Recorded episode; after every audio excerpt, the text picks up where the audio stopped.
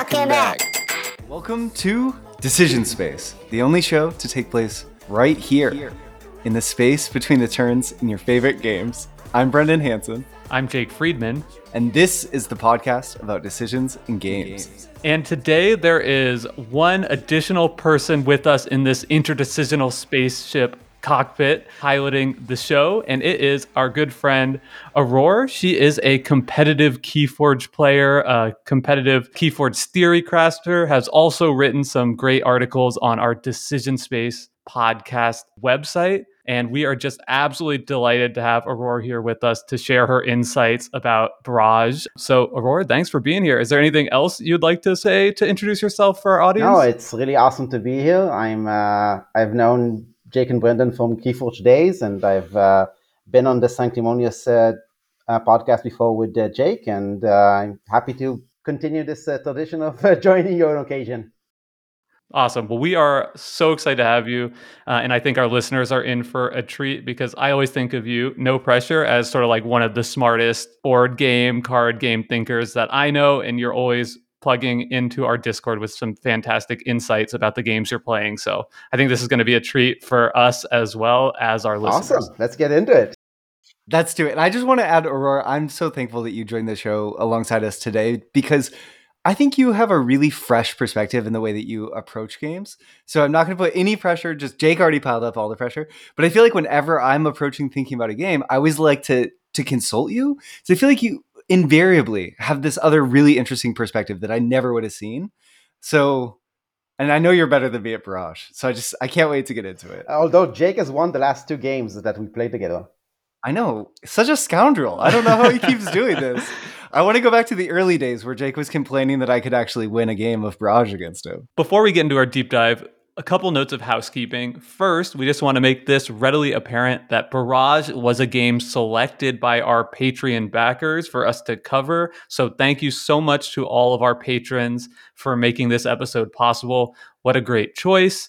Um, and if you want to be a part of our patron community, select the next patron game that we'll we'll be covering. You can have some insight by supporting our show at any level. And yeah, we're just so grateful for all of you who are willing to support our show in in however way you see fit. Awesome. Should we get into Bra- the our ratings and reviews? Yeah, let's do it.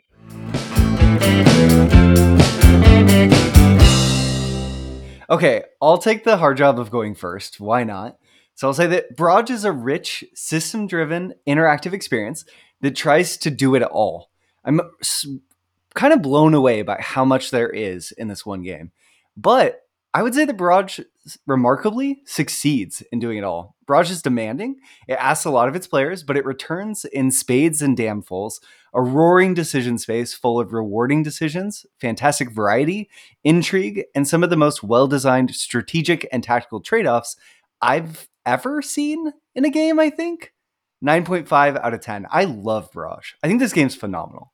I'll go next. Barrage is a game that I found really intimidating to get into, even though there were countless people in our Discord heaping praise on this game and, and playing it a ton on Board Game Arena.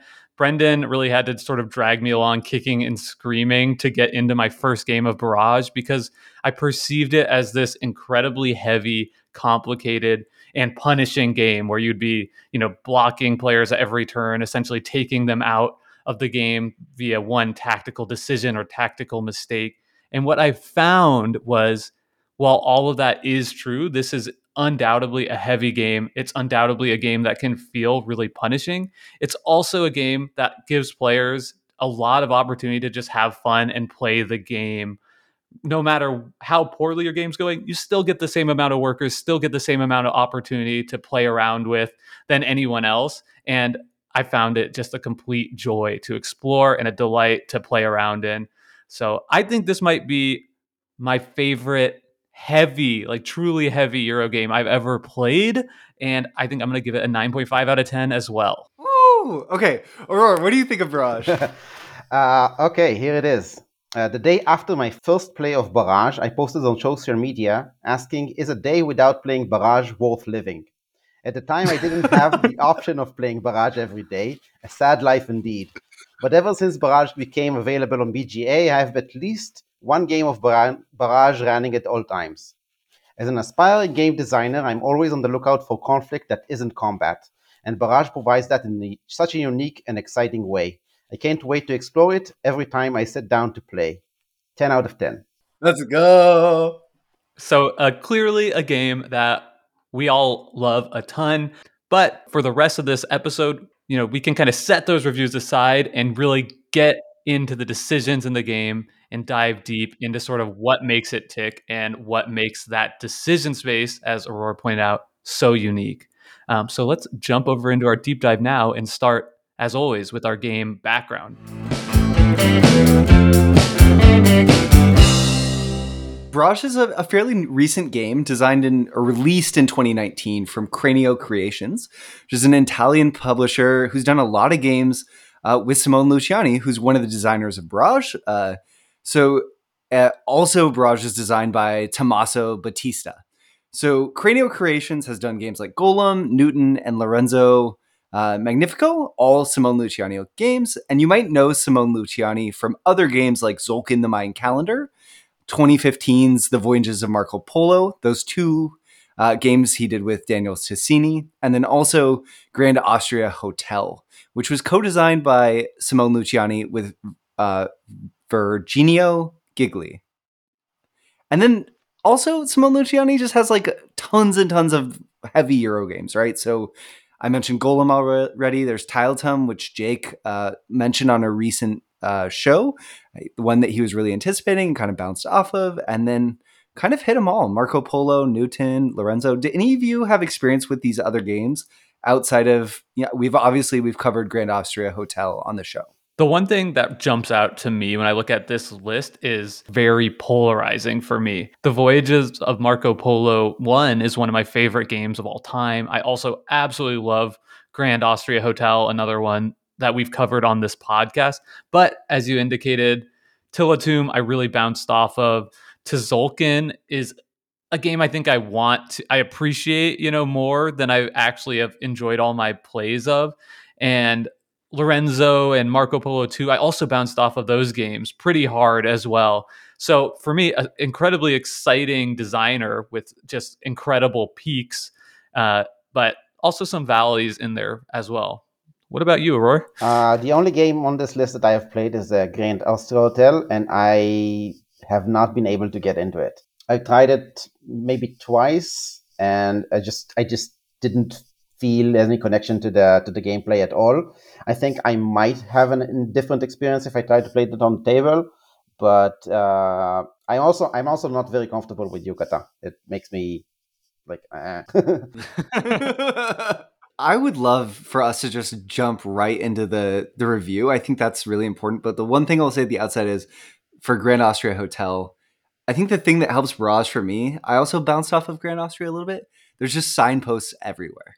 Uh, and I, I think in a lot of these Luciani designs, they're really well signposted games, which is really important because the decision space is just so massive. What what I like most about Barrage uh, at least in my earlier earlier plays, is how much feedback I got from the game of you screwed up.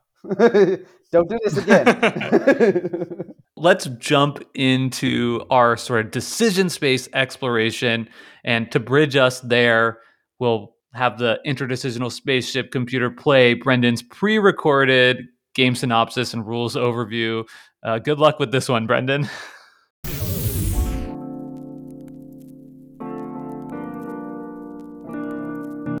Barrage is a heavy worker placement Euro optimization game played on a shared board where two to four players compete to build infrastructure and manage the flow of water to produce energy. The board depicts mountains and headwaters at its top and rivers flowing down the board into a series of basins below. Peppered throughout this interconnected network of rivers are locations for players to build dams, powerhouses, and conduits, the three key pieces of infrastructure needed to produce energy using water trapped behind a dam. Competition for key building locations on the board is fierce, and it's this competition that's the primary driver of Barrage being a highly interactive game. Players can and must control the flow of water by damming locations and rerouting water through the production of energy. It's cheaper for players to build at the bottom of the mountain, but doing so means they're more vulnerable vulnerable to having their infrastructure interrupted by a player building further up on the mountain, potentially cutting off their access to water and stifling their plans.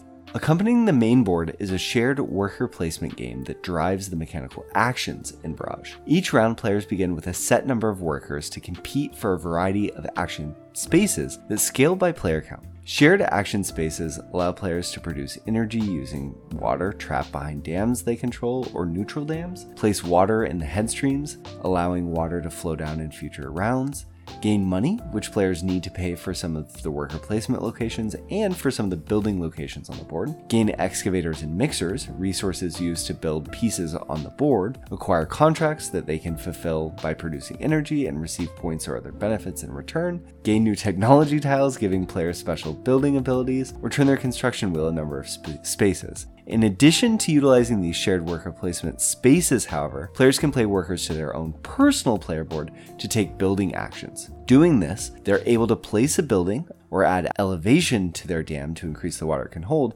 onto the board. However, to pay for this building action, players have to place mixers or excavators onto their personal construction wheel and a building tile showing the building that they're building.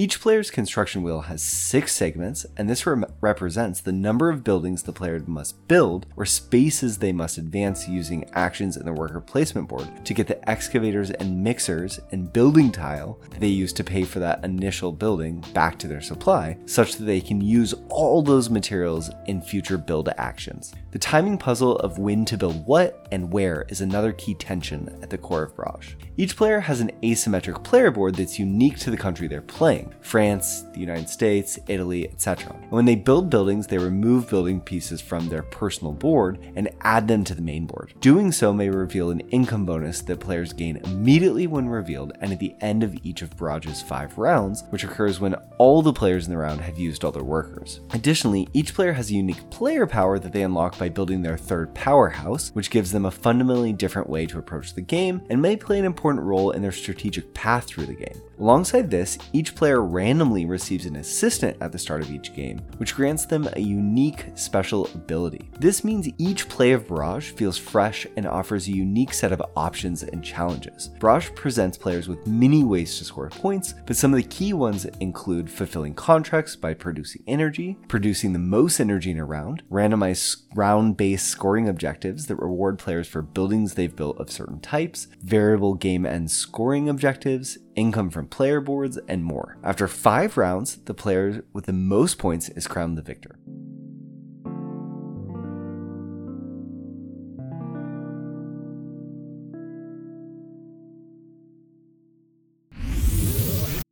All right. Thank you, as always, Brendan, for taking care of that rules overview. Hopefully, that gives you at home a little bit of a better idea of how to play this game if you're not already familiar.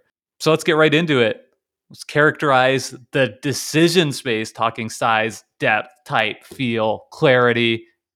We've already indicated it's really big, but maybe we should start first with the type. Aurora, do you want to maybe kind of kick us off here? Um, it feels like like it would be waning, but it, it doesn't always like play out that way. Like maybe in the last round, it really feels like it's constricted, but during the game, it, it it's pretty dynamic. Uh, the, the options like kind of grow and shrink based on uh, the resources you have available, and uh, because of the the way of the rondel works in this game, and that it doesn't turn on its own, means that you kind of have to push yourself forward to have more options. So it's it's kind of dynamic, I think, uh, with maybe a waning round five. Yeah, I think that's really interesting, especially when you just the way that the board state is flowing.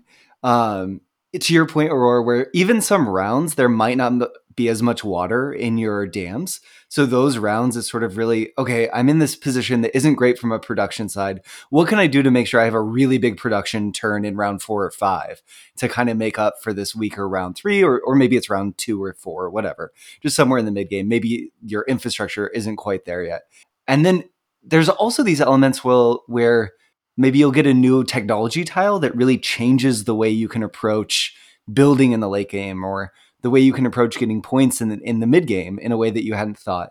But then at the same time, there's sort of this terminal point for all of the buildings that you can put out because there's only so many buildings of each type that you can place. So in that way, it almost feels uh, waning. But you so rarely get to the end of. I've never built all my buildings in a game of Barrage, and I think that's why it sort of feels dynamic is because you can push it in so many directions and you rarely bump up against any rails that would be there outside of like you were saying aurora oh gosh i really just want to turn this construction wheel and i'm mad that i have to pay to spend uh, workers to turn it around or maybe five five money on top of it. What do you think jake? Yeah i think you guys really nailed a lot of my thoughts so i don't want to reiterate too much of what was said but I think the decision space that I find this somewhat analogous to is underwater cities. It has some of that same sense of um, like a punctuated mm. waning space, but where you're building up between turns, right? You can yeah. sort of do more um, on mo- more often than not in subsequent rounds of the game because you do have that infrastructure built up and building some pieces of infrastructure give you persistent bonuses that you'll get at the beginning of each round.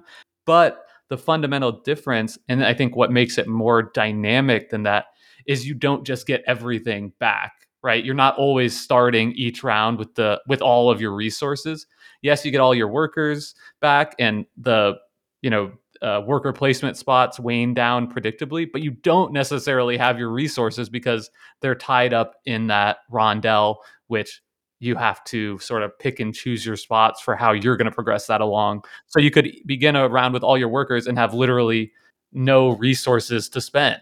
Um, so I think that makes it feel more dynamic than these kind of typical punctuated waning decision spaces that we've talked about on the show a lot in the past. You also to, to play the waxing side of things a little bit you start, which is why I think ultimately it's dynamic. We can find these waning elements, we can find the waxing elements, but you start this game very poor. You know, you start off and you're sort of say, I want to take a build action. Oh, what can I do? Not so much, right? You really have to figure out the early puzzle to say, how can I build up excavators and mixers to actually be able to do what I want to do, not just what I have to do? So, and you'll also have turns of this where the final t- round five if you set it up right you might you know produce 30 40 energy. Whereas the early rounds of the game round one you're happy to break into six energy produced you know? So from that perspective it can almost feel waxing just in the feedback from the game sort of saying you did it! You built an engine! more or less kinda not really probably but sort of. Yeah i i don't i, I almost never feel like i have an engine in barrage it's like I managed to build something that can sort of walk if I push it really hard. It doesn't it doesn't walk itself. You almost it's sort of the type of engine where it's you've built just the machine to get you from point A to point B. Like and oh gosh, I'm so lucky that I wound up with just these pieces of water this turn, right? And I think a huge part of that is if you sat with the puzzle of barrage on the table, you could build this really wonderful engine, right? Where okay, water's going to pour from here, and then I'm going to reroute it to here, and then I can use that to produce to here to reroute it to this dam. But in real life, you know, Jake's over here putting dams right above yours, Aurora's putting dams above Jake, so then no one gets access to anything. Right, or you've d- you've done all the infrastructure building, but all the all the water is sitting in other people's dams, right? Sure. So you have this great uh, infrastructure, but nothing to run through it because yeah. you've spent so much time prioritizing those build actions and, and the resources you need to accomplish that that you've sort of failed in this other key aspect. And I think those rich trade-offs are just like the hallmark of for me like the feel of this game is sort of this and we'll talk more about the trade-offs later but but trading off between building an engine of of you know a good infrastructure and actually making sure you're doing the things that are going to get you some points because the game is so tied up um, in the scoring structure of scoring at the end of each round and then producing at the beginning of the round that you really have to think not just about the long game of building your engine each time but like those key point trade-offs of like oh i need to like hit this benchmark now so i'm going to like sacrifice what ultimately might be like the long term better play to make sure i'm like not taking a minus 4 by getting up to a certain amount of energy and, and that kind of thing is just like riddled throughout the game with those trade-offs yeah i maybe those trade-offs to me are part of what makes this game so fun because oftentimes you I don't know that I've ever played a game of Barrage where you could just sort of look at it and say or played a game like Barrage where it's as well signposted. You know, at the start of each game you can see in round 1 this is what you're going to be rewarded for at the end of the round based on the energy track payout, right? So maybe it's conduits and then maybe it's the warehouses, then maybe it's the powerhouses. And then you can also see what the only game end objective is going to be at the very outset. But there's so many things to do and you get in each other's ways so much that it rarely feels like you're actually accomplishing what you hoped. And sometimes even the way that those energy production tiles come out, it doesn't really make as much sense for scoring big. So you kind of have to use your past knowledge and interpret it. It's almost like the game sort of says, I'm going to give you as much information as possible to make this game feel really strategic and it is. I think this game is one of those classic games where it's like, is this more tactical or strategic? Is it 50% tactical and 50% strategic? And I think ultimately for Barrage, what I've decided is it's just 75% strategic and 75% tactical, just as a baseline. I can't solve the question. Would it surprise you to know that I completely ignore all the signposts until like round four? Really? That's amazing. So let's when we're talking signposts, Brendan, are you talking specifically about like your end game goal and then each of the rounds scoring That's objectives? exactly right. Yeah. Okay. Yep. The, on- Yeah. the only one that I consider early is if you got that uh, end game scoring of having your um, buildings on the on the red spaces Mm, because mhm. that's worth starting early. But all the other ones, I just I, d- I don't look at it at all. I just look at how to maximize my points later in the game when I get to okay, I could do a bunch of stuff. I'm not sure what to do. I could go for one of these objectives. But earlier in the game, I play. Uh, th- there is a strategy behind it. Like I'm I'm usually guided by what kind of tech tiles are available and what can I get and of course my board and assistant and th- that stuff uh, which is that that gives you yeah that gives you another signpost to what you should be doing with your uh, i don't know water empire. Uh, but I, I don't look at the scoring objectives at all until much later in the game because I, I rarely feel like if I could build a conduit now instead of something else, it will be profitable for for like four points or whatever. I, I want I want to build my infrastructure in a way that it's sustainable and that's very hard to do in conjunction with the end game objectives and stuff like that. So I just mostly ignore them until like like round four, where when I'm just not sure what I should be doing anymore because it's not it's not important for my you know my my, my map presence anymore. Yeah.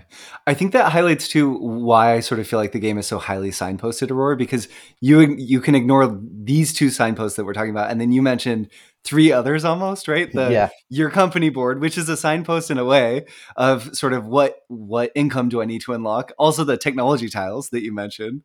And then you mentioned another thing. Um, I don't even know. There's also just the the building of like what spots are available based on where the neutral dams are yeah.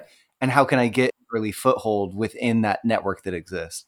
I might be unsurprising, but I feel like I straddle the line between y'all. Like Okay. I think probably a little bit more on Aurora's side of not paying too too much attention to the end game scoring objectives. But one thing I find really matters is the order of um, the end of round scoring, right? So at the end of each round, it'll tell you you get points for each different building type, and then the really key one is the number of contracts you've completed, because I think where that contract one comes up can really drastically change the scoring potential and, and feel of the game for how heavily you want to go for contracts. If that's the first one to come up, then I think that contract space where you can go to get more contract is just so much less competitive and less valuable than if that one happens to be at the end of the- round five. Yeah. And then every single contract you complete over the course of the game is going to matter. So I think like at, at the very least, I'm paying attention to that. I think the building ones less so because I find that the game rewards you for sort of trying to have a balance, right? You want to kind of unlock the bonuses, um, you know. And if you're if you're building all dams with no way to convert it to energy, right? That's not going to help you out either. So you do have to build the conductors and the power plants or whatever. So it's sort of like I find myself typically going for a balanced approach to buildings with that small caveat that like where that contract one is, I really do pay attention to that. I feel like part of the tough thing about having a conversation about Barrage like this is it's always easy to find an exception, right? So I'm going to try not to dwell on exceptions. But I just want to respond to what you said slightly, Jake, too, because I think one of the fun things about Barrage is some of those sort of some of the games, the shape of the rewards make it such that I think what you just said is completely true, where you don't want to just focus on dams early on because you want to think about how your network will build up and maybe have a more even game, right? Where you're producing all the way through the game. But then I think some of them pay off such that maybe it makes sense to try to get all three of my powerhouses online by round two, really go hard on my company power or my country power, uh, the theming in this game is a whole other thing like but we could get into that later if we feel like it. But it, you know i think the game the system is robust enough and there's so many ways to score points that you depending on your positions and the advanced tiles that you get access to maybe because those building actions really enable you to push at the edges. And i think when that happens there can be reasons to run towards a mid-game scoring objective a little bit. But it's like both you were saying what is it? It's okay if i can score 12 points in round three off the building objectives that's amazing, but it's also not that much. So it's kind of it's always there's always another path. And that's a cool just, thing about Just to be clear, I'm, I'm not saying like it's not a good idea to look at those. I'm saying I don't. sure, sure, sure. If you want to score 150 points per game, you should probably look at them. Sure. Can we hit one more point on characterizing decision space because I think it ties in a little bit with um, the point Aurora was making about strong feedback, feedback. in this game, yeah. which is the clarity of the decision space. And I find that this game starts out as an incredibly fuzzy decision space, right? It's very like when you're doing your first couple of actions and really the first round, you're sort of like finding your way through a, a fog, I feel. But everything you do in this game, right? You're building infrastructure, which clarifies your own personal decision space a little bit more, right? If I built a power plant here previously, then these are some of the spaces that would make more sense to build a dam in later, and so on and so forth, right? Your decisions kind of build on each other in a clarifying way, almost from round one through the end, where by the end of the game, you've got a totally clear decision space where it's just, I can calculate how many points I'm going to get from each of these actions very clearly. So I just take the most profitable one, which I think is why this game does have such a strong sense of feedback. Because if you're you know building a power plant early trying to find your way through the fog and then you're like oh obviously it makes sense to build a dam here now and somebody takes that space you're like oof right that now i'm really feeling that um, that feedback in a significant way one of my earliest games on bga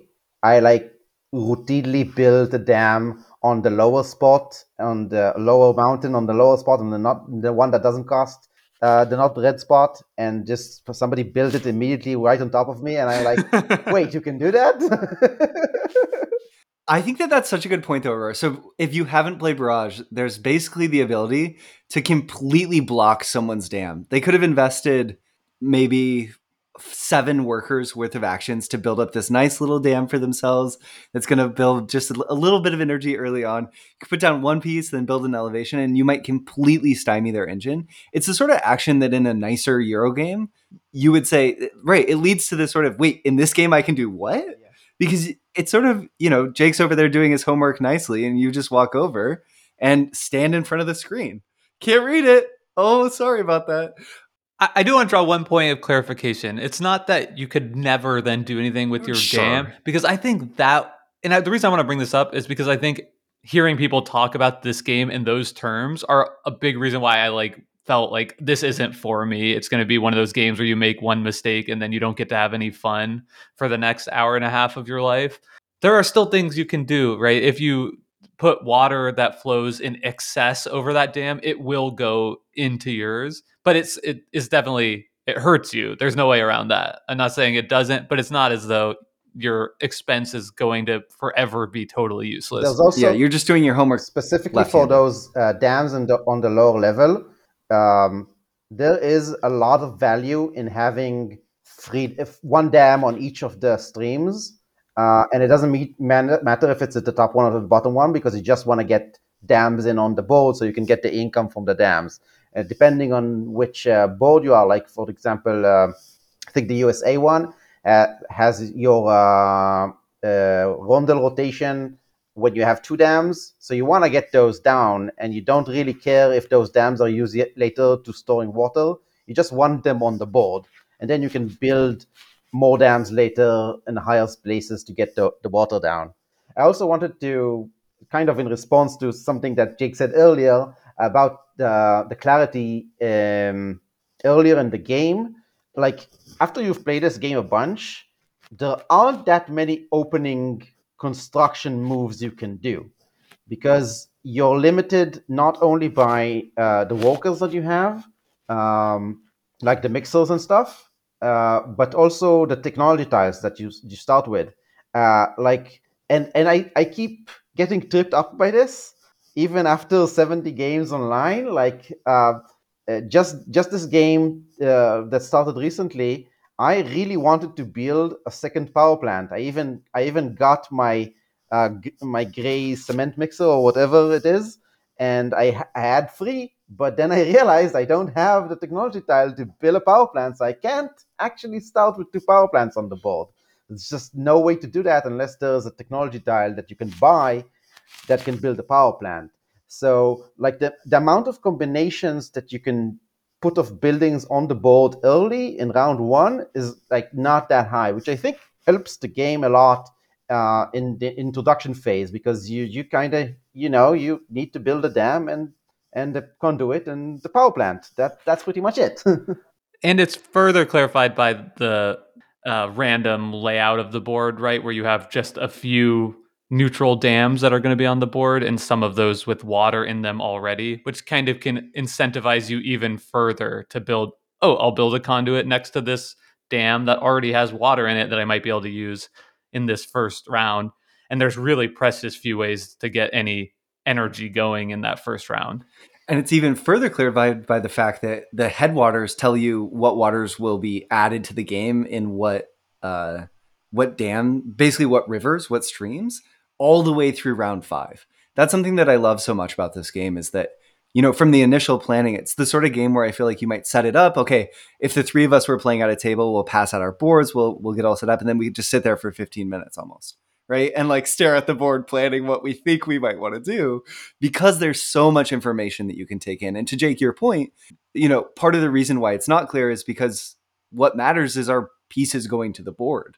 That's what will really shape the decision space fundamentally. And then so much of the game is, well, when and where do we get to place based on what we do over in the worker placement spot. We spent so much time talking about the board, talking about our construction wheels, but then, you know, going on sort of driving all this, there's this really tight, almost claustrophobic at times worker placement puzzle that's so fun because it's all trade-offs. You know, if I take the, the double contracts, then Jake's gonna have then Jake's gonna take the construction action and Aurora's gonna be able to buy another advanced technology tile. And it's like, is that worth it? Okay, no, maybe I want the advanced technology tile. I feel like over there, it's it's just large enough that there's lots of meaningful paths, but small enough that every path is sort of painful in terms of the opportunity cost of what you give up. And I love that especially the power generation ones because of the bonus. Mm-hmm. Uh, which is also very different if yeah, depending on the number of players you're playing like uh, in four players if you if you miss the opportunity to take the first one then you're only going to get a bonus of plus one instead of plus two. But in three players that plus one is not there. So you only get so you get plus zero generation instead of plus two which is a huge hit. That is an um, an enormous opportunity cost if you don't take that first Definitely. And even in the competition for, right, this feels like a true worker placement game, I think, because the competition for those spaces is so real. You might even take a space that isn't that helpful for you just to keep it away from somebody else. You know, if I can I can hardly get much benefit out of the plus 2 versus the 0, but if I leave it for Aurora, she's going to be able to, you know, use this particular dam to get one of these sort of shared massive objectives that could be worth 10 plus points. So you can really, you know, there, there's strong player interaction there and sort of the just like you know keeping somebody at arm's length from getting those big achievements too. I don't think I've ever done that. You've never gotten the objectives or no, never taken an action just to prevent somebody else. Yeah, never taken an action to prevent somebody else from taking it. Uh, but maybe maybe it's more likely to do that in a two-player game, but in a four-player game or three-player game, I always feel there's so much I want to do and so much I want to accomplish that spending time to block somebody else just feels too detrimental for me. Interesting. I think, I mean, it's still going to be good for you. And I, I'm almost the opposite. Like in a four player game, if I'm first to go, like I wanted, I almost always just to like snap, just take that plus two energy generation, just because it's not going to hurt me. It's going to be good for me in some small way, but it might, you know, it it's taking it away from everybody else. And yeah, you can pay the extra worker and some gold to still get access to it. But really, especially late game, like that extra worker can be so big that I don't know. I it, it's difficult for me to talk myself out of taking it when available. I find that one of the really tricky things for me about Barrage with a worker placement puzzle is exactly what you just said too, Jake. That one extra worker can be so big. The sometimes I find myself falling into the trap of, oh, I'll just take the I'll just skip it I'll do this other action and then I'll just pay a little extra. I'll pay one extra worker and three extra gold and I'll take the action. And then all of a sudden I, I find myself losing terribly because that one extra worker, you know, you do that three times. It's not always one extra, right? There's different amounts extra that the extra spaces could cost, but usually it's one more worker. But if you do that three times, that's like a turn that you've given up in Barrage compared to your opponents if they're always taking two action spaces instead. And I find that that sort of marginal efficiency is really fun. And it's not done with money, right? It's not done with paying. It's just this sort of efficiency leak that you couldn't, you might not realize until it's sort of, you look down at the board and Jake and Aurora have played all their pieces to the left side. And then I've played all my pieces to the right. And it's like, oh, that's why I'm behind. I'm just doing less and paying more for the privilege. Great. Yeah, I can see that happening. Yeah. I think that's such an interesting challenge. Like one of the things that makes the puzzle, the worker placement puzzle specifically uh, interesting here is exactly that, that you can place to your personal player board or the shared yeah. player board. And I almost feel, and I'm curious your thoughts on this, Aurora, that the most efficient play is almost to just and you can't always do this, but it feels like I want to wait as long as possible to take any actions on my player board. Like I want to be done with all my shared actions. And then I can, if I can take my last three turns of any given round just building, that's almost like the most efficient way to play. I think it really depends on what kind of strategy you're going for. Uh, I often go for a heavy construction strategy.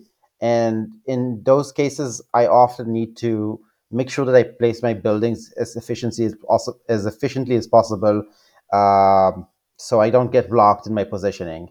So, like, yeah, using the shared worker spaces before your personal worker spaces makes sense for the worker placement, but using your personal board makes you use the physical board of the streams before other players, which is also a priority. So yeah, it really depends on what you're trying to accomplish long term. Like if you're trying to um, generate uh, energy, uh, then you might want to make sure that you get those plus two power generations as, as quickly as possible and be prepared with the, like the contracts to fulfill. But if you're going for a more construction strategy, then you might want to build as soon as possible and make sure that nobody takes your spaces on the board.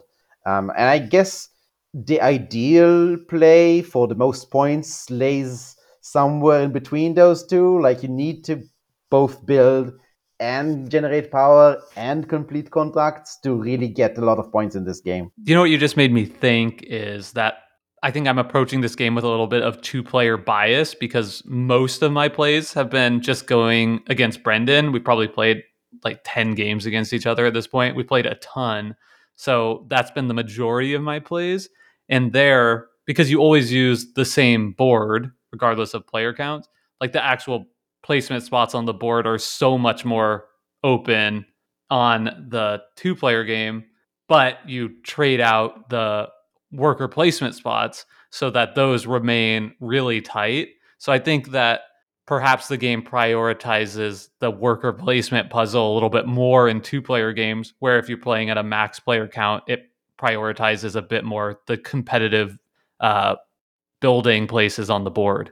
I do think okay, well two things. It scales when there's more players, right? So there's inherently more flexibility at higher player counts in the worker placement part just because there's more spots. So even if proportionally it's the same, there's more room for people to push at certain parts in the game to certain of the worker placement areas. Like production, when everyone has water in their dams, just really fills up, but it leaves the other spaces more open. But I think also, Jake, it's this is just part of why people, I, or maybe part of why I love Barrage so much, is that it's a game of quandaries, and this is one of those quandaries, right? It's better to play to your board last, except when it's not. It's better to play at the bottom of the mountain because it's cheaper, except when it's terrible, right? it's you know that's that's sort of what there's a bunch of those sort of it's great to do X until it's absolutely you you never should have done X. There's a few of those at the heart of Barrage, those sort of like core quandaries or core tensions that I think just make the game so fun because they're really there's no right answer.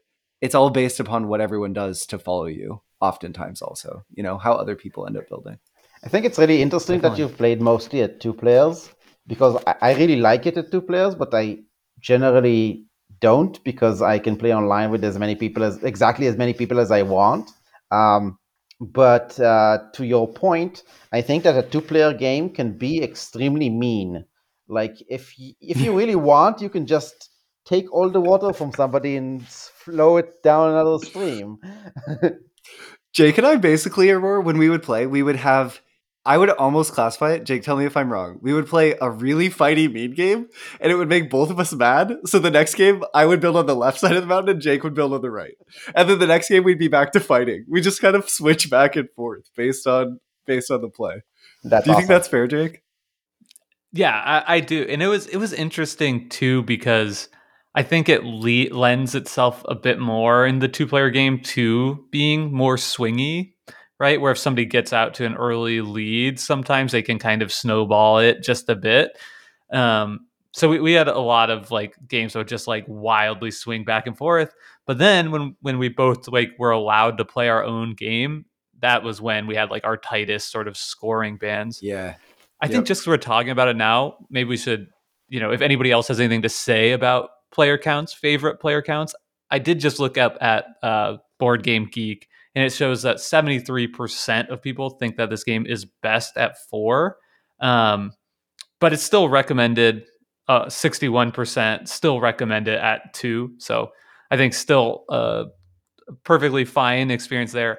For me personally, I think I've enjoyed my two and three player games more than my four player games just because I don't necessarily need that incredibly tight board um, to get like full enjoyment out of it, right? I, I think that is where you're most likely to encounter negative player experience to the extent that it does exist in this game of just being like, okay, I just got like totally boxed out, and that's that that's it's much more difficult for that to happen in two and three player games.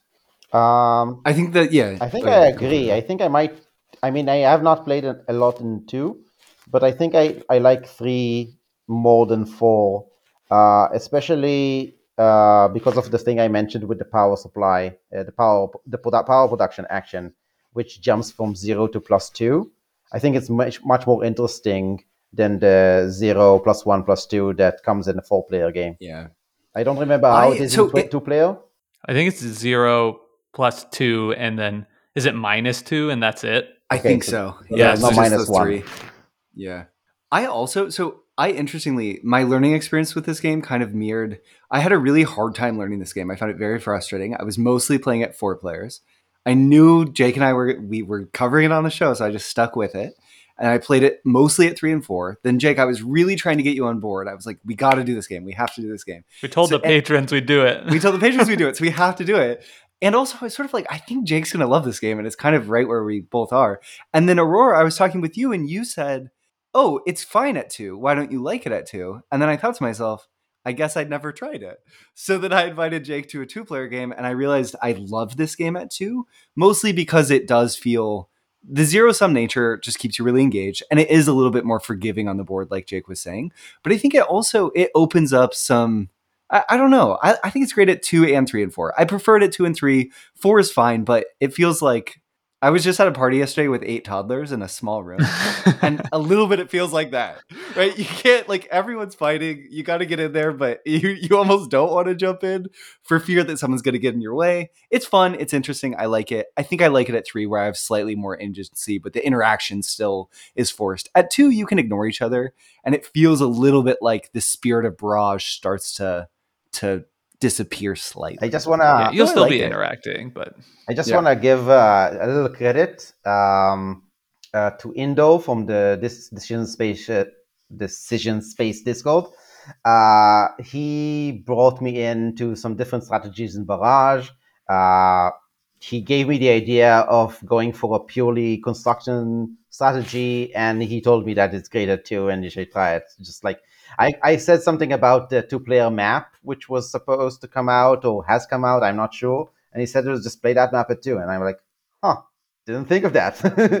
yeah, Indar is also incredible at this game. Just routinely seems to be smoking people in our Discord, so a good person to learn from for sure. The last thing I wanted to say about player counts too is just an important caveat for our listeners that at least for Brendan and I, and it sounds like or you're in the same boat, that a lot of our plays are asynchronous. And I think that um, that tends to just feel a little bit better at lower player counts, unless you have a super active group that's really just clipping along quickly. Because especially when you're trying to learn this game, it can feel like frustrating to be in a four player asynchronous game. Uh, and then, you know, it's been a full day or something, and you're like, what was I even trying to do here? I know it's not working, but I don't even know what I was going for at this point. I, I've played it uh, live on the table quite a bit too, like at least Uh-huh. 12 games.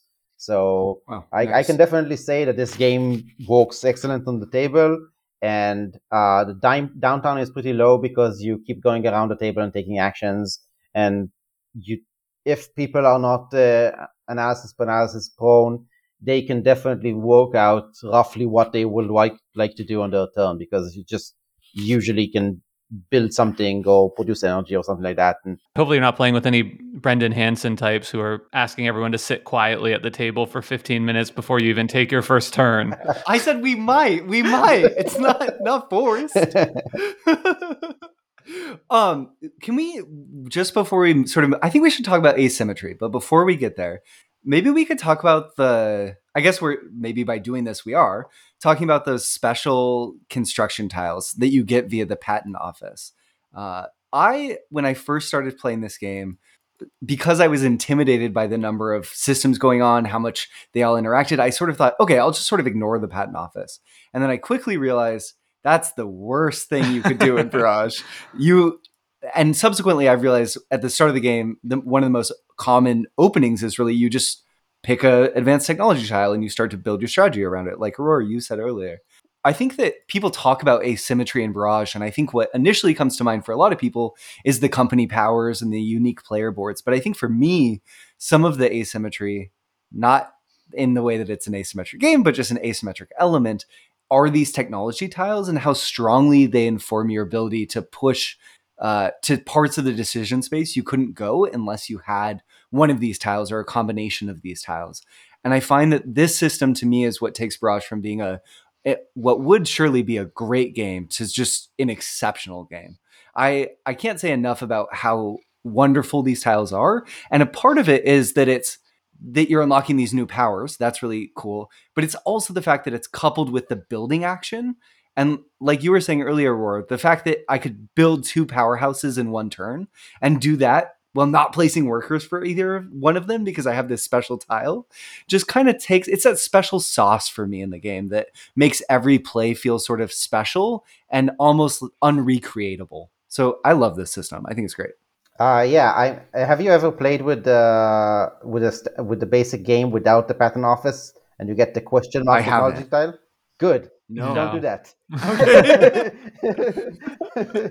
the game is kind of sad. Maybe my it. first time. Yeah. Not even, not even. Yeah. Just if you if you if you find it too complicated to walk with the patent office, just ignore it.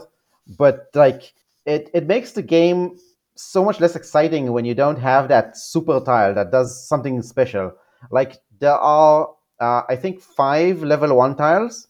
Uh, there's one that uh, the special ones that always grab my attention is the elevation tile that pushes your uh, rondel around the number of times equal to the number of elevations that you've already built, which just completely boosts any construction strategy.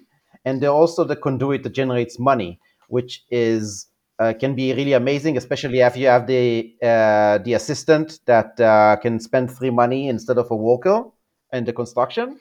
Uh, that combination is always really good. Um, the other ones aren't as exciting, but they're still good. Like you can you can have that uh, that dam that brings in water.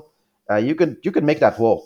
Yeah, it almost feels. We're going to talk about the you know special player powers that are the traditional asymmetry in this game, the building boards and the uh, CEO or whatever they're called that you have to start with. But it feels like because it is such a common strategy that you start round one by taking one of these, that it almost feels like your third power that you can really signpost your strategy around. And especially getting in that first round and using it, you know it's going to be coming back to you again later in the game, once or twice, even, or I guess potentially more if you're doing like a super building strategy. Uh, so yeah, you can really sort of like this might be okay in the first round or even not great, but, but the second time you're using it, built it, building up to that, well, it's going to be even more impactful for you. Um, but I think kind of transitioning a little bit into the asymmetry, these two are things that really helped you, helped me uh, get into the game and learn the game because I found that like I could take a certain tile like every time it was available and try and like learn how to use that. So I think the one uh, that I my favorite uh, technology tile is the one that like when you build a power plant and you get to like automatically produce produce Interesting. And I sort of was I've like, never managed to make that when I was well for whatever reason uh maybe it's just like the way I was intuitively approaching the game uh with like more of kind of like an all-rounder strategy or something like that. Um that that fit in really nicely and I tried to take it whenever it was available and sort of, you know, get the most out of it that I could. Um and that being able to sort of like either get the same building board or the same CEO or the same starting um, or not starting, but the same patent tile in the first round, like having one or two of those being the same made me feel a lot more like comfortable getting into this game quicker than I think if everything was always completely different, if that makes sense. Definitely. I think another thing that really helped. So when I was learning this game, I knew I knew of Barrage's asymmetry. It was something that when I had heard of Barrage, it was sort of one of the things that came to the top. Right, every every board has a unique player power, but then you learn the rules and the fact that they're the designers put them in jail. You have to unlock them. They're behind three builds. But I think that, and, and that really surprised me. I was sort of like, oh, this game isn't really that asymmetric. But in thinking about it and playing Barrage more, I love that there's games where you push towards the asymmetry early on. And there also, there can be plays of this where you might never unlock your unique player power. And those are interesting. But it also is this sort of novel trick where the game gets to be an asymmetric game, but then you diminish some of the trade-offs around pure asymmetry in terms of balance so that you know that in the early game you as designers right they sort of can worry about those powers a little bit less in terms of unbalancing imbalancing the early stages of the game because you just haven't unlocked them yet so it's this sort of like wonderful party trick of this is an asymmetric game but we don't have to worry about the imbalances that could be created as much if you just started with those powers right at the front well, and I think I, that's really cool. I, I think that for me personally, the country power that you unlock when you buy build your third power plant is not that interesting. I, I, I except of France's one, which makes the contracts cost uh, three less. I don't really use them. They feel a little mm. clunky and not powerful enough.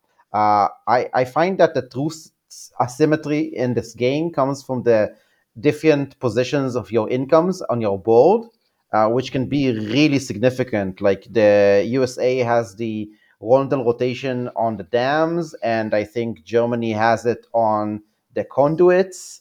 And one of them, I think it's uh, I think it's France, has it on the dams, but only on the fourth dam. So it's really hard to get to uh, automatic rotation. So that really changes how you need to play the game. And the other asymmetry is, of course, the assistants, which to me feel much more powerful than the country abilities. Um, like all of them except the the the one where you uh, can copy somebody else assistant, which I, I I don't really understand why that exists. yeah, don't give don't give the new player that one. I think I had that in my first game, and I was like, okay, so I, I just have to know what all the other powers are and how to use them. That's not only that; it's just it just makes it like a worse version of all the other powers. Unless unless you're in a four player game and then you have the variety is helpful. Otherwise, it's just the, the additional cost is like too much in most cases. Um, also, uh, copying the ability to have your fourth drop in your dam is super weird. you have to copy it when the drop comes, so you can't do it during the uh, during the time where the during the flow Mhm. from the head stream. You Yeah. have you have to do it Yeah. during your turn, and then it's, it's really funky. So if some one of the player has that ability that they can they can hold four drops on a level three dam, then you lose one ability, and then it's even clunkier. That ability though of uh, holding four drops in your level three dams, I love that ability. Just in it in it on its own, I find that one's really fun to build around because then you can have really big late game production actions. I also I find the one that you get to pay for to replace cement mixers or excavators really fun just because you if you can get that early conduit tile and pair it with that like you were saying aurora it's just such a helpful combo and i also find the uh the one where you can build dams for just three sort of uh three of the Yeah. what are they cement mixers or One of whatever they are that you pay for dams yeah i find that one's really wonderful because you can almost use it to bully people and build up in the mountains earlier If you, if Uh, you then play the you- physical board game, you will know that those are uh, Space Invaders. Yeah, nice. Yeah, that's yeah, that's great. they do look li- exactly like little space invaders. Jake, do you feel the same way about the country powers? So I have a couple of thoughts. Uh, first, I think I'm exactly opposite with Aurora, where I really try and play around my power on my board, and then the production benefits I just view as tactical considerations, right? Where it's like, okay, I'm building something, so I might as well now look at what production I'm going to unlock and maybe use that to inform what I'm going to build. Whereas, I don't know, I feel like the the uh, the powers from the boards are really powerful, and especially the one that I think it, it might be USA where you get an extra energy every time water flows through one of your power plants, like regardless of how it got there. Feels like a really cool build around one to me. I don't know if I think it's the most powerful, strictly speaking, but I think that's the one I've had the most fun playing with. Um, so yeah, so just want to put that out there that I think I kind of flop with Aurora on the way I'm thinking of these asymmetries strategically and tactically. And then the other thing, gen- as a general point about asymmetries, um, I mean, I think I mostly agree that the you know individual powers are more build around, but I think the designers just do such a good job of showing restraint.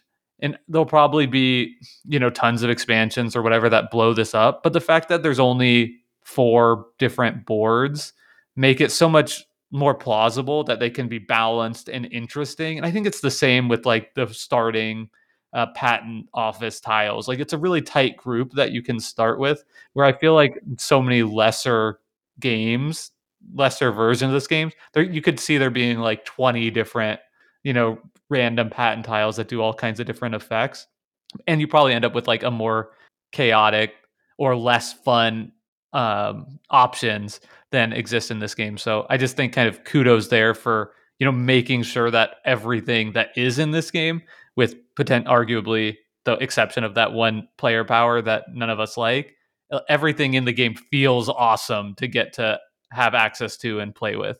I do love how if I'm playing with a special assistant with the four dams and then also playing as France, that's such a different experience than if I've been given Italy, which Italy just you want to produce often, right? Because you get it you every time you produce energy on the production track, you move it three extra spaces. So just filtering those powers through the decision space of okay, I want to do a few really big production actions so I can snag the shared contracts versus okay, what am I? I'm just trying to plink away at water droplets all over the map. And what does that look like? I find it, it's just that keeps the game engaging in a way that is fun and the asymmetry works really well.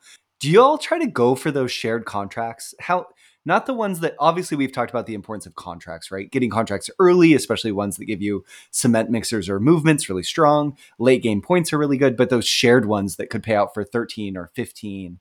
How often do you aim for those? Do you always try to structure your game such that you try to get one or not?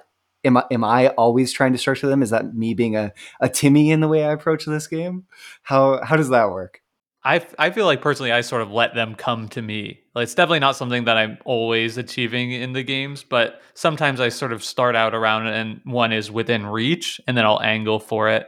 Sure. Um, but yeah, I w- I wouldn't say like a huge consideration, especially because you know some of the level three contracts you can just get from the contract space are almost as good. Yeah. Um, I sometimes go for them specifically, especially when I manage to uh, build a level five conduit. Uh, then I will I will try and go for them. But at other times, I find that they often get like snagged right out of my hand before I manage to get them. So I try not to rely on on our strategy of getting them because somebody else might beat, beat me to it, and then they're gone. And, and I, I, I if I build towards that, then it's not great. I also wanted to um, ask if you both know because you've played this only digitally. Uh, the technology tiles, you always see all of them in the patent office. There are uh, five of each level, and you always have three out, and you discard ones that aren't bought. So you always see the whole 15 throughout the game. I can confirm that I did not know that. So thank you for teaching me. I didn't either, and that's another. That's a really brilliant design decision. Again, to sort of reduce the amount of variance within the game to some extent, where the game just doesn't need that sort of variety in that way. So that's cool. You can plan on one potentially coming up. Yeah, one Um, one of the first so you games might that I it. played, like the third game, was with uh, with one guy that I already played with and a new guy, and he was like, "I want to see all the technology tiles." He laid them out on the table, memorized them, and then planned his game based on the technology tiles. And I'm like, "It's your first game," and he won, and I was like, "What?"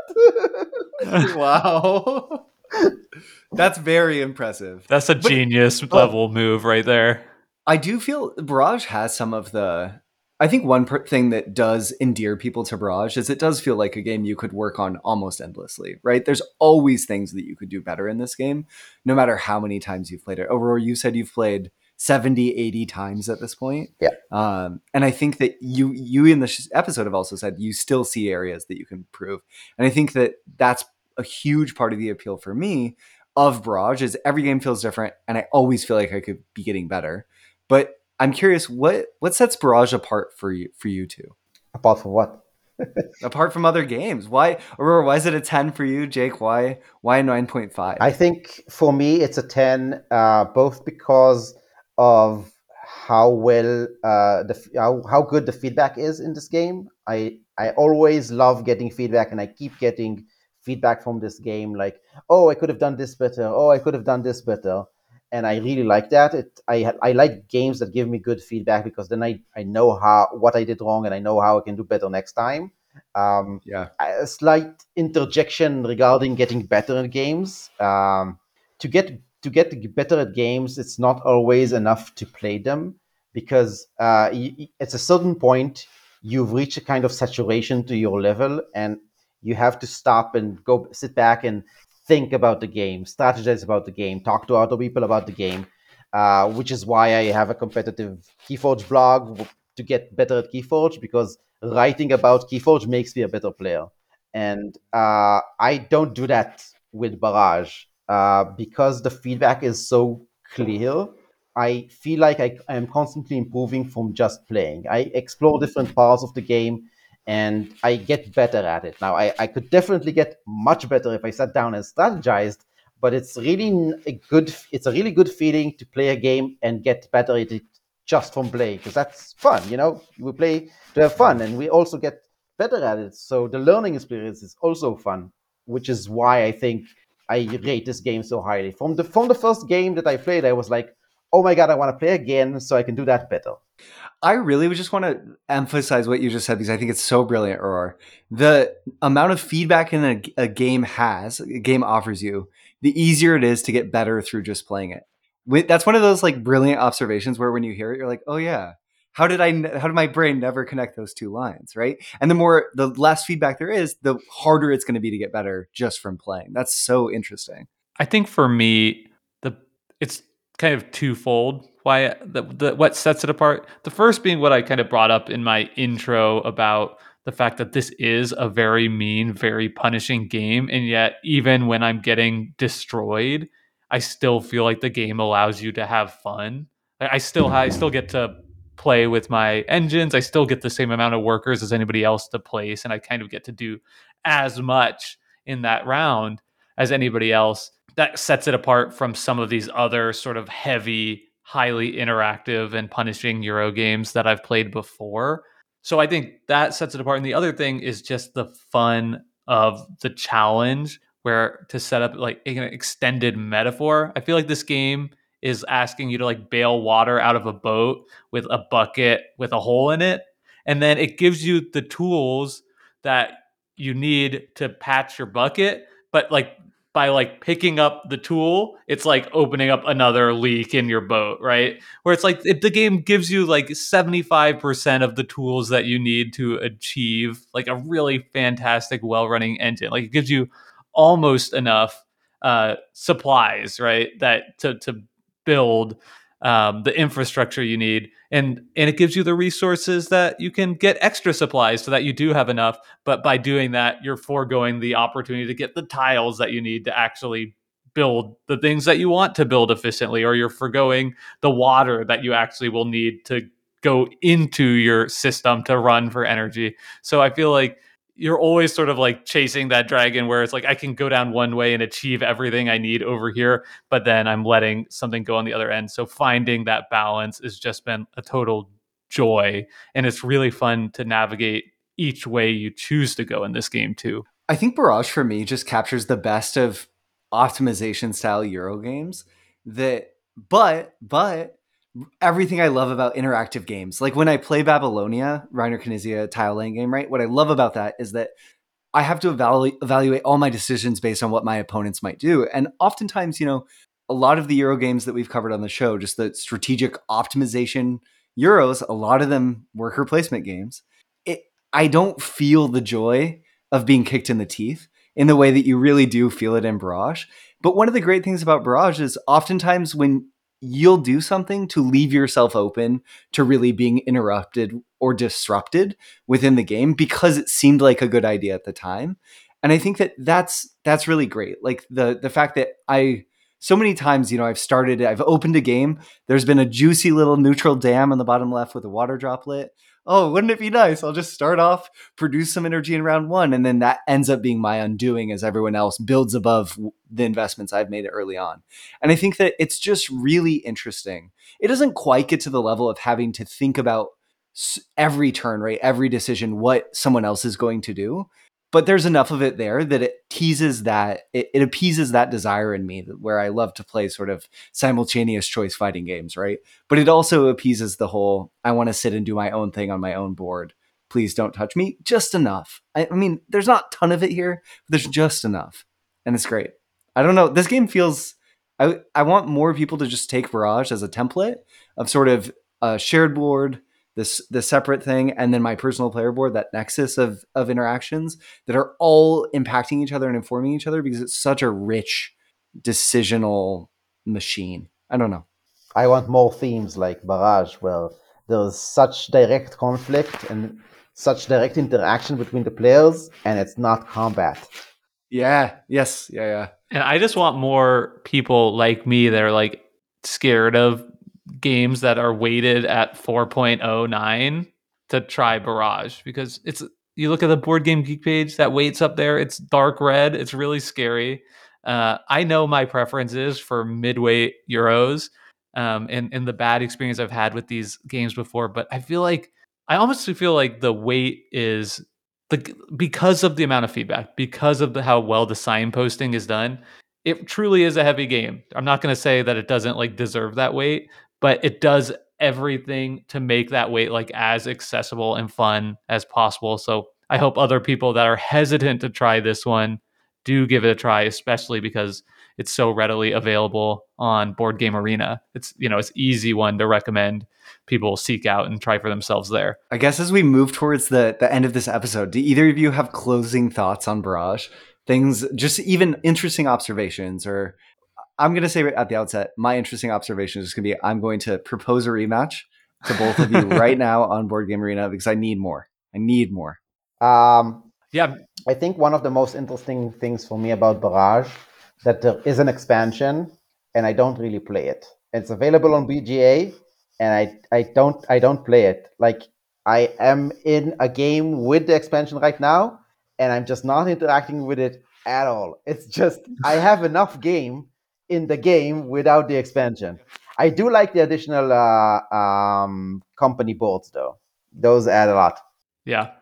I guess my interesting observation I'll, will be going back to our episode last week on asymmetry and how I really don't like games generally that we were describing as like asymmetric games, you know, like Root um, and some of the You could say it. Thing- Cosmic things- Encounter, just say it. yeah, and I've had a hard time with those, and I feel like they're hard. They're, they're less accessible because of it. But I think games with strong asymmetric elements like Barrage can actually give you a lot of that joy of strong asymmetry, but in a way that makes the game more approachable. Like for me, it was easier to learn because I could try and pick the same company board, you know, the same country, one of those same patent tiles, and kind of like learn with that um, and and find my lane in the game that way. And that was a really cool way to onboard with the game. So I think my takeaway kind of a little bit back to last episode, but a lot of those insights were derived from how much Barrage we had been playing going into the recording of that episode. I think also that the, the company board uh, provides an interesting asymmetry where it mostly just affects you. Uh, Mhm. it's not like in, in Root where you have to figure out how the hell do I kill those, I don't know, crocodile plants or whatever they are. I don't know how they work. I don't know how to kill them. uh, but in, in Barrage, this mostly affects you. Uh, your company board, your app, your special abilities. Yeah, if you know what your opponent's powers are, you can better adjust and plan to what they might be doing. But you can just focus on your own stuff, and it will still be uh, asymmetric, and your experience will be different with a different board, and you have plenty to explore. Um, it, I think, like in this way, it's closer to like Spirit Island, where your Mm. board is you, and this is how you operate in the game. Uh, that changes. Also, Spirit Island is cooperative, so you you can just ask your opponent what they're gonna do, and they're not gonna just put crocodile plants in your uh, in your clearing, and then you don't know what to do with them. Totally. I think that's such a great point too, Aurora, that it so much the company powers are just impacting the decisions that you're making on a shared board and they don't apply to the interactive elements. And that helps keep it feel I don't know. Yeah. It helps the spirit of the theme a lot. I yeah, this is a good one. I'm so thankful to our patrons for asking us to review Barrage. Aurora, so thankful to you for playing so many games with us and coming on the show. I uh this is a great reminder, I think, for Jake and I that sometimes you got to push into the heavy space because Yeah, it's worth it sometimes. it's some, it can be, not always, but yeah. I, and I just want to say, Aurora, thank you so much again for coming on. It was a total blast chatting with you. If you're willing, we'll have to have you on again.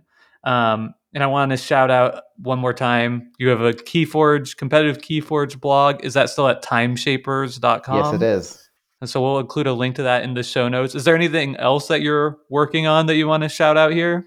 I, I am working on some games because I'm an aspiring game designer, but there's nothing to show for it right now.